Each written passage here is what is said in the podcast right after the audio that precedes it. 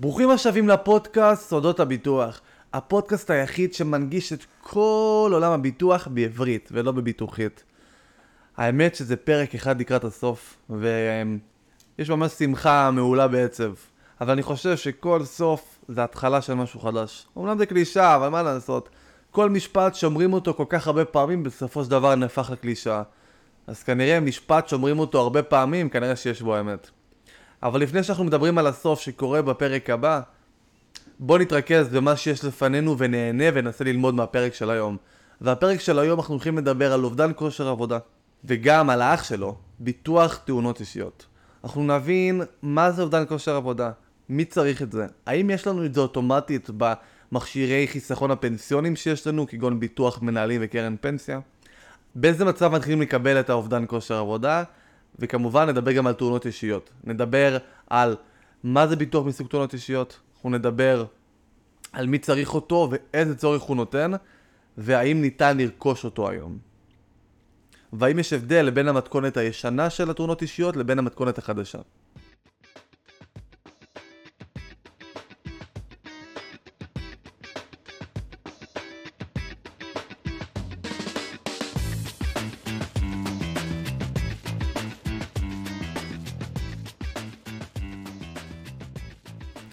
אז בואו נחזור לכיתה א' של ביטוח אובדן כושר עבודה. ביטוח אובדן כושר עבודה מכסה מקרה שבו לא נוכל לעבוד. זה השם, אובדן כושר עבודה. במידה ולא נוכל לעבוד, אנחנו נקבל החל מהחודש השלישי שאנחנו לא עובדים, בגלל בעיה רפואית או נפשית, נקבל 75% מהשכר. עכשיו, אתם בטח שואלים את עצמך, רגע, מי קבע דווקא את ה-75%? מה, מה, למה לא 100? כי אם אני מקבל 10,000 ש"ח, למה שאני לא אמשיך ליהנות מזה? תשמעו, אנחנו ישראלים, בואו. אם אנחנו יכולים לקבל את כל השכר שלנו וגם להישאר בבית, יכול להיות מאוד שנחליט לעשות את זה. לכן, 75% מהשכר. ככה שנוכל לעשות את מירב המאמצים לחזור בעצם לעבודה ולקבל את השכר המגיע לנו, שכר המלא. עכשיו, אני בטוח שחלקכם יודעים, אם שמעתם את הפודקאסט, הפרק הראשון והשני שמדבר על קרן פנסיה ועל ביטוח מנהלים, וגם אם לא, זה משהו שהוא די מוכר, גם מהקרן פנסיה וגם הביטוח מנהלים, יש אובדן כושר עבודה מובנה. אז השאלה המתבקשת, האם יש שוני בין האובדן כושר עבודה של הביטוח מנהלים לאובדן כושר עבודה של הקרן פנסיה לאובדן כושר עבודה שניתן לרכוש אותו גם כמוצר בפני עצמו? כדי להבין את ההבדל ביניהם אני רוצה שנייה לחלק את הקרן פנסיה, את הביטוח מנהלים ואת האובדן כושר עבודה לשתי קבוצות. קבוצה אחת הקרן פנסיה בלבד והקבוצה השנייה ביטוח מנהלים ואובדן כושר עבודה. בביטוח מנהלים ובאובדן כושר עבודה יש לנו הגדרת עיסוק ספציפי. ממש אנחנו מצטרפים לפוליסה, כותבים את השכר שלנו, כותבים את המקצוע שלנו, ממש ממש מתאימים את זה למקצוע ומה שאנחנו עושים. בקרן פנסיה אין הגדרת עיסוק ספציפי, וזה קצת tricky. דיברתי על זה בפרק הראשון, אבל אני אחדד את זה שוב פעם למען הדוגמה. נגיד יש הייטקיסט, שהמשכורת שלו זה 40 אלף ש"ח, והוא לא יכול לעבוד מכל סיבה כזאת או אחרת. אז הוא בעצם אמור לקבל 75% מתוך 40 אלף ש"ח. עכשיו, הייטקיסט, התפקיד שלו, רוב התפקידים בהייטק זה באמת להקליד, לתכנת, להשתמש במחשב. עכשיו, בוא נגיד שהוא שבר את האצבע והוא לא יכול לעבוד ולא יכול להקליד. אבל, הוא כן יכול לדבר. חברת הפנסיה יכולה לשלוח אותו, להיות מוקדן טלפוני, במקום לקבל את המשכורת, ה-75% מתוך 40 אלף. וזה קצת אה, בעייתי. בקרן פנסיה חסר הגדרת עיסוק ספציפי, והפתרון לזה זה מטריה ביטוחית. שמגדירה גם את העיסוק וגם את השכר. אז אנחנו מבינים שאם אנחנו רוכשים אובדן כושר עבודה בפני עצמו, אנחנו כבר מגדירים את השכר שלנו, ואנחנו מגדירים גם את העיסוק שלנו. כמו שדיברנו בפרק 1 ו-2 של ביטוח מנהלים וקרן פנסיה. אובדן כושר עבודה זה מוצר שהוא חשוב לכולם, אבל למי אפילו זה טיפה יותר חשוב? על עצמאים. למה? כי כל העסק שלהם מובנה ומושתת עליהם. עכשיו, גם קרן פנסיה וגם ביטוח מנהלים, בתור עצמאים, יש הוצאה מוכרת, אנחנו מקבלים על זה החזר. והקטע שלא הרבה אנשים יודעים שזה נחמד, שגם עבור אובדן כושר עבודה שאנחנו רוכשים בפני עצמו, גם על זה אנחנו יכולים לקבל החזר מס.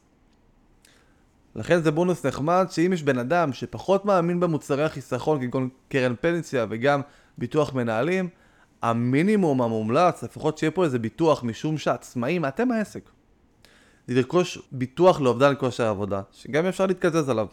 עכשיו, אם אתם מתלבטים בין לרכוש אובדן כושר עבודה דרך הפנסיה, או דרך אובדן כושר עבודה בפני עצמו, ואתם כן רוצים לחסוך כסף, מה שנקרא, לתקופה יותר מאוחרת בחייכם, יותר זול התשלום לביטוח אובדן כושר עבודה דרך הפנסיה, מאשר אם רוכשים את זה בפני עצמו. ככה שאם אנחנו נטו מתייחסים לעלויות, דרך הפנסיה זה זול יותר. אני רוצה לשאול אתכם שאלה. עכשיו בוא נגיד שאני השכר שלי 30 אלף ש"ח. יש לי קרן פנסיה עם 30 אלף ש"ח, וזה אומר שיש לי אובדן כושר עבודה של 75% מזה. עכשיו, אם יש לי את זה, ורכשתי בנוסף אובדן כושר עבודה, האם זה כפל ביטוחי? התשובה היא כן. לכן, בעיקר עצמאים חוטאים בזה אפרופו. אני ראיתי בעיקר עצמאים שהיה להם גם אובדן כושר עבודה בפני עצמו, אולי מעבר, וגם היה להם קרן פנסיה. לכן, אם אתם משלמים על אובדן כושר עבודה בפני עצמו, וגם מפרישים לטובת קרן פנסיה או ביטוח מנהלים, יכול להיות מאוד שיש לכם כפל ביטוחי והכסף שלכם נזרק לזבל. עכשיו אני רוצה לתת פה טיפ נוסף בנושא של אובדן כושר עבודה, גם בביטוח מנהלים וגם בקרן פנסיה. תראו, עכשיו שבן אדם עובד ויש לו הפקדות חודשיות כל חודש לטובת גם הביטוח מנהלים וגם הקרן פנסיה, אם יש הפקדות זה אומר שהביטוחים פעילים. עכשיו מה קורה אם בן אדם טס לחו"ל ולא עבד יותר מחצי שנה ואין לו הפקדות לפנסיה, מה קורה עם הביטוחים שלו? האם הוא מכוסה עדיין? אז התשובה היא לא. כאשר אנחנו מפסיקים להפקיד לטובת הפנסיה שלנו או לביטוח מנהלים, קיים משהו שנקרא הסדר ריסק. בחמישה חודשים הראשונים לאחר ההפקדה הראשונה, אנחנו עדיין מכוסים, זה נקרא בעצם הערכת ביטוח. אבל מיד לאחר חמישה חודשים ללא הפקדות, הכיסויים הביטוחיים שלנו מתבטלים. אז אני מציע לכולכם, אם אתם יודעים שאתם לא הולכים לעבוד בחצי שנה הקרובה, אם אתם יודעים שאתם הולכים לטוס תקופה גדולה, לא הולכים להפריש לפנסיה, אני מפציר בכם, תתקשרו לחברת הביטוח ותבקשו להמשיך לשלם על הביטוחים בפנסיה שלכם באופן עצמאי. ככה תדאגו שאתם תהיו מכוסים. האמת שהיה לנו בסוכנות קטע מטורף שבדיוק מדבר על מה שדיברנו. הייתה לנו איזה לקוחה שהפסיקה לעבוד במקום העבודה והיא ידעה מבעוד מועד שהיא לא הולכת לעבוד בחצי שנה הקרובה. הפצרנו בה ואמרנו לה, תקשיבי, אנחנו חייבים לעשות לך הסדר ריסק. בהתחלה היא אמרה, לא, אנחנו עכשיו נתחיל לשלם על זה כל החודש, והיא לא התלהבה ממש. ובסוף הסברנו לה את החשיבות, והיא הסכימה. אתם לא תאמינו מה גילו לה בחודש השישי. גילו לה פרקינסון. עבר כבר יותר מעשור, וכל חודש היא מקבלת 75%. כל חודש. עכשיו, אני באמת שואל אתכם, מה קורה אם היא לא הייתה עושה את זה? לא מזמן אה, דיברה איתי איזה אה, לקוחה, מישהי האמת שהגיעה לי דרך הפייסבוק. היא סיימה לעבוד במקום העבודה שלה, פיטרו אותה האמת, והיא שכחה להתעסק עם זה. ולאחר תשעה חודשים גילו לה בעיה רפואית. והיא תכננה לחזור לעבוד, אבל בגלל אותה בעיה רפואית היא לא יכלה להמשיך לעבוד. והיא ישר חיפשה מאיפה אני יכולה להביא כסף, והיא חשבה שיש לה את הזה של הפנסיה. התקשרה לחברת הביטוח, ואמרו לה, תקשיבי גברת, הביטוחים שלך לא בתוקף. היא התקשרה אליי, היא ניסתה שאני אעזור לה, ואמרתי לה, תקשיבי, אין מה לעשות, לצערי הרב. היית צריכה לעשות את זה לפני שדיברנו, לפני שרק פיטרו אותך. אז אני מציע לכולכם, זה טיפ בין החשובים שאני יכול לתת לכם. במידה ואתם עוזבים את מקום העבודה שלכם, אתם חייבים, חייבים לשמור על ההסדר ריסק, אני מפציר בכם. אז מתי אפשר להתחיל לקבל את הכסף של האובדן כושר העבודה? לאחר שלושה חודשים שאנחנו לא עובדים בגלל בעיה רפואית או בעיה נפשית. גם בעיה נפשית זה תופס. במידה ולא נוכל לעבוד, אנחנו נקבל החל מהחודש השלישי שאנחנו לא עובדים. עכשיו, אתם בטח שואלים את עצמכם, אז רגע, שנייה, אם אני לא עובד שלושה חודשים, רק מהחודש הרביעי אני מקבל?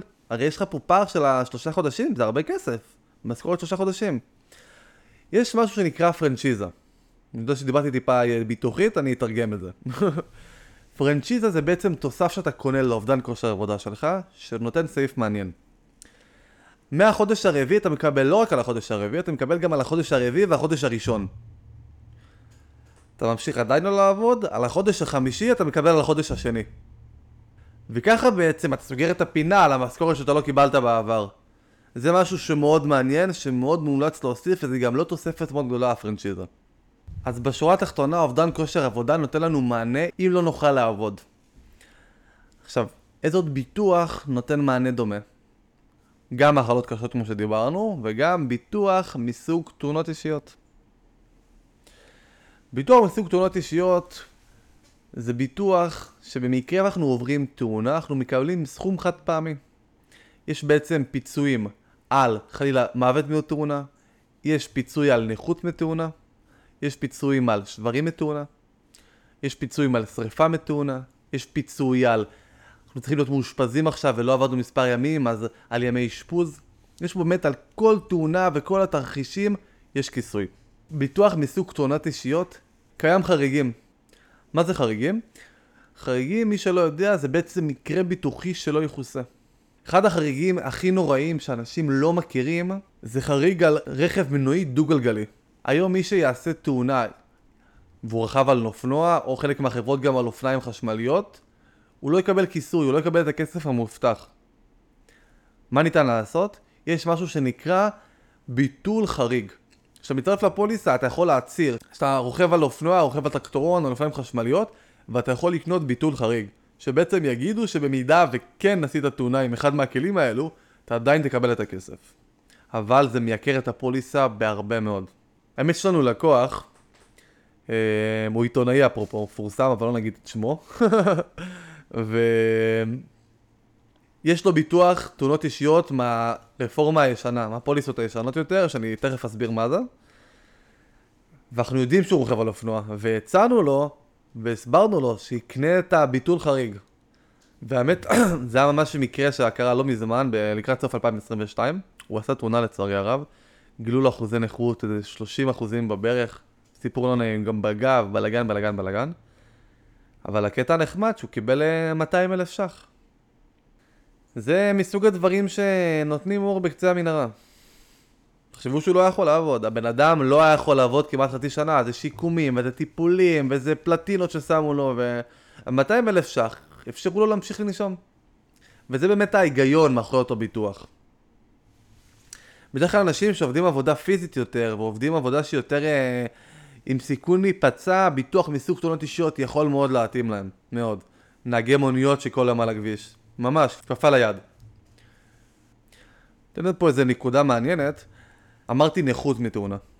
עכשיו, תמיד יהיה כתוב לדוגמה בפוליסה, אם אתם תהיו מזוכיסטים כמוני ותיכנסו ממש לתק פוליסה, אתם תראו שיש לדוגמה נכות 400 אלף מתאונות אישיות. כשאומרים 400 אלף, מדברים על 100% נכות. וזה באופן יחסי, לדוגמה יש 10% נכות, 40 אלף. זה משהו שלא הרבה אנשים יודעים וזה מעניין. עכשיו אני אספר לכם משהו על ביטוח מסוג תאונות אישיות, זה ביטוח שלא נמכר כבר היום. כמעט ולא נמכר היום. יש את המתכונת הישנה שהייתה הרבה יותר רחבה וכיסתה דברים נוספים, ולא תאמינו מה קרה. הביטוח כבר לא נמכר היום. למה? חברות ביטוח זה עסק. חד משמעית. ובתור עסק, אם המוצר לא רווחי לכם, אתם מרגישים שאתם מפסידים עליו, תמשיכו למכור אותו? התשובה היא לא. ואני חושב שנטו שחברות הביטוח יפסיקו למכור את זה, זה קצת אה, נותן אה, אור על הפרשה, על כמה אנשים באמת משתמשים במוצר הזה. עכשיו, הבנו שחברות הביטוח כבר לא מוכרות את המוצר הזה מהסיבה שהוא פחות רווחי. כמובן שמי שרכש את הביטוח מסוג תאונות אישיות הישן לפני השינוי, עדיין יכול להחזיק בו והכל בסדר. היום יש שלוש חברות שמוכרות ביטוח מסוג תאונות אישיות, קחו בחשבון שגם הכיסוי היום הוא טוב, אבל פחות טוב. לא ניכנס לזה, כי זה ממש כבר ייכנס לתתי סעיף של כל פוליסה, כי זה יכול להיות אה, ייגמר מחרתיים. אני אוהב לשמור את הפרקים קצרים יחסית, ככה אנחנו שומרים על ריכוז גבוה. אבל uh, החברות היחידות שהיום מוכרות זאת, זאת חברת הביטוח הראל, AIG וביטוח ישיר. הן החברות היחידות שמשווקות נכון לזה הרגע, אוגוסט 2023. אפרופו הערת שוליים, יש עוד ביטוח שכבר חברות הביטוח לא מוכרות. אני אתן לכם רמז, ניתן לרכוש אותו דרך קופת החולים בלבד, וזה ביטוח סיעודי. מהסיבה שגם עליו חברות הביטוח הפסידו. מאזינים יקרים, הגענו לסופו של פרק נוסף. דיברנו על ביטוח אובדן כושר עבודה, דיברנו מה הוא מכסה, נתנו טיפים, האם אפשר להבין שיש לנו כפל ביטוחי, הבנו האם אפשר לקבל הוצאה מוכרת, ולהכניס עוד כסף חזרה לאחר ששילמנו עליו מיסים. דיברנו על ביטוח מסוג תאונות אישיות, על מה הוא נותן, האם אפשר לרכוש אותו עדיין, הסברנו על החריגים ודברים שיש להימנע מהם. אני רוצה להגיד לכם פעם נוספת תודה. תודה שאתם פה איתי. מרגש אותי ומחמם לי את הלב בטירוף, שאתם שולחים לי הודעות, שאתם מגיבים לי. שיש הרבה אנשים ששולחים לי הודעה באינסטגרם, אומרים לי זוהר, תקשיב, שמענו את הפודקאסט שלך, תודה. אז אני מזמין אתכם לתת לי דירוג חמישה כוכבים על הפרקים שאהבתם וקיבלתם מהם ערך. מזמין אתכם לשאול אותי שאלות באינסטגרם, בטיק טוק, בפייסבוק, בלינקדין וביוטיוב ובכל רשת חברתית שקיימת. אני מאחל לכולם שנמשיך לשלם על הביטוח כל חיינו ולעולם לא נצטרך להפעיל אותו. בפרק הבא זה הפרק האחרון לעונה הזאת. זה פרק שבו אני הולך לדבר על המשמעות של הסוכן ביטוח, על מה הוא נותן ולמה באמת חשוב שיהיה לנו סוכן. אני רוצה לאחל לכולנו שנהיה בריאים ושיהיה לנו המשך יום נפלא. תודה.